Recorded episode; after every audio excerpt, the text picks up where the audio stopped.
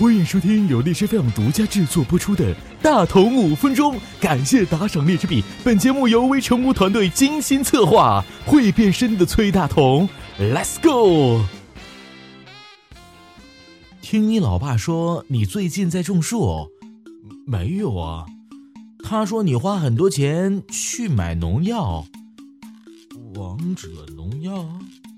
前段时间啊，某手游被抨击的很厉害，许多新闻报道，小学生瞒着家长充了很多钱进游戏，夸张的数十万都有啊。事实上，不管是小孩还是大人，都很容易忍不住把 RMB 砸进喜欢的游戏里。到底游戏有什么魅力叫人冲冲冲呢？那么问题来了，游戏为什么那么好玩呢？游戏的类型和定位非常的多，大部分都是针对男性用户的，也有专门设计给女生玩的。但是现在最热门的游戏大都包含以下的这些元素，比如特定规则，推倒塔就获胜的。等级制度，LV 一百，装备或者皮肤，铁丝网挡不住的火箭筒，还有游戏内的钱币，什么十游戏点券，一刀九千九百九十九金的获奖啊奖励，获胜奖励，以及游戏反馈，什么你输了，请再接再厉哦。还有社交属性，二百五十位荔枝好友也在玩，并且还有地位和排名了，恭喜你成为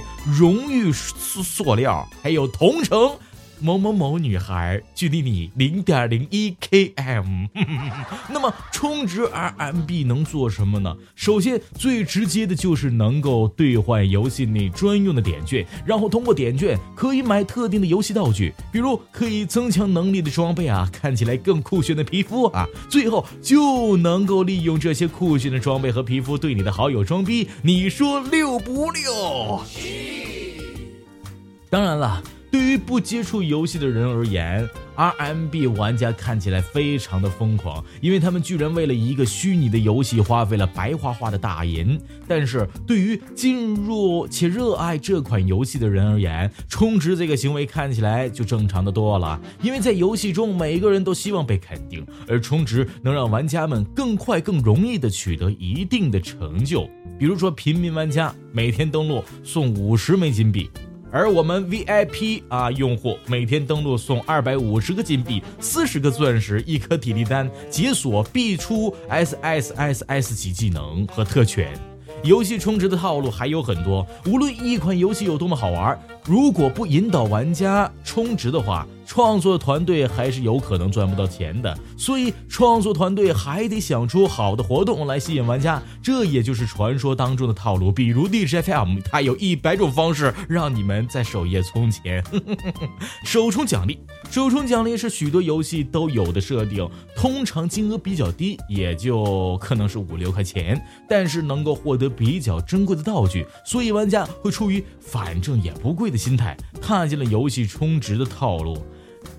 还有限时折扣。当玩家有了首次充值的经历，心里呢或多或少对充钱这回事儿啊失去了百分之七十的戒心。这个时候，一些小活动就很容易让玩家们再次的冲动，比如限时优惠，三天内充十元就能再得珍贵道具，反正都有第一次了，再充多一点儿也没关系吧。还有累充特权，累充特权就是累积充值的金额越多，享有的特权就越高。这通常体现在 VIP 等级上。两个花相同时间和精力玩游戏的玩家，高 V 和打败低 V 的概率却高很多。既然都已经是 RMB 玩家了，充的少和不充有啥区别呢？继续干。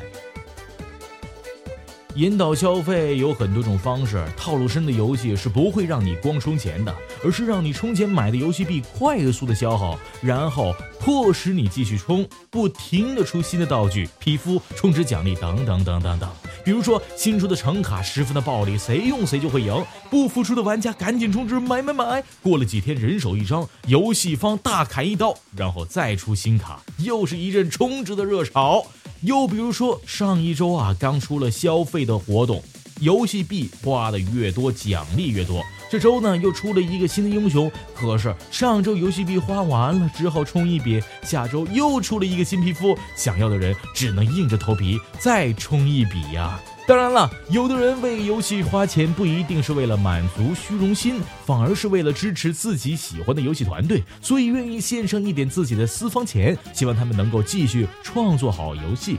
啊，大同也认为，优秀的团队和优秀的游戏不应该强迫玩家消费，而应该让玩家们享受了游戏的乐趣后，自愿的用金钱感谢并鼓励创作的团队。大家在游戏当中消费时，不要为了一时的爽快，应该抱着支持正版游戏的心态，还要切记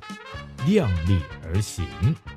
最后，大同想说，游戏充值不是为了让自己变得更强，而是希望这款游戏，甚至整个游戏设计行业可以越做越好。好了，今天的大同五分钟到这里就和大家说一声 goodbye 了，下期我们一定要再见，拜拜。